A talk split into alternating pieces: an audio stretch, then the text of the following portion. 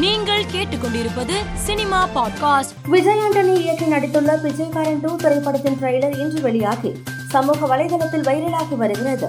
Ponniyin Selvan two படத்தின் ப்ரமோஷனின் போது ஐஸ்வர்யா ராயுடன் ஜாலியாக விளையாடிய வீடியோவை நடிகர் விக்ரம் தனது சமூக வலைதளத்தில் பகிர்ந்து உள்ளார். இந்த பதிவிற்கு ரசிகர்கள் பலர் கமெண்ட் செய்து வருகின்றனர்.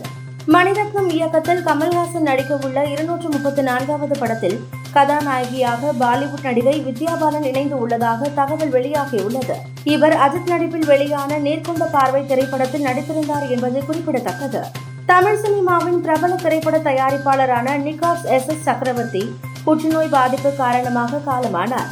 கவிஞர் வைரமுத்து நேரில் சென்று அஞ்சலி செலுத்தியுள்ளார். இது தொடர்பாக அவர் தனது சமூக வலைதளத்தில் பதிவு ஒன்றை பகிர்ந்துள்ளார் காந்தாரா திரைப்படத்தை இயக்கிய இயக்குனர் ரிஷப் ஷெட்டி நிஜ காந்தாராவான பஞ்சுருளி தெய்வத்தை நேரில் சென்று வணங்கி ஆசை பெற்று உள்ளார். இது தொடர்பான வீடியோவை அவர் தனது சமூக வலைதளத்தில் பகிர்ந்துள்ளார் என் டி ராமாராவின் நூற்றாண்டு விழாவில் கலந்து கொண்ட நடிகர் ரஜினிகாந்த் பாலையாவை புகழ்ந்து பேசியுள்ளார்.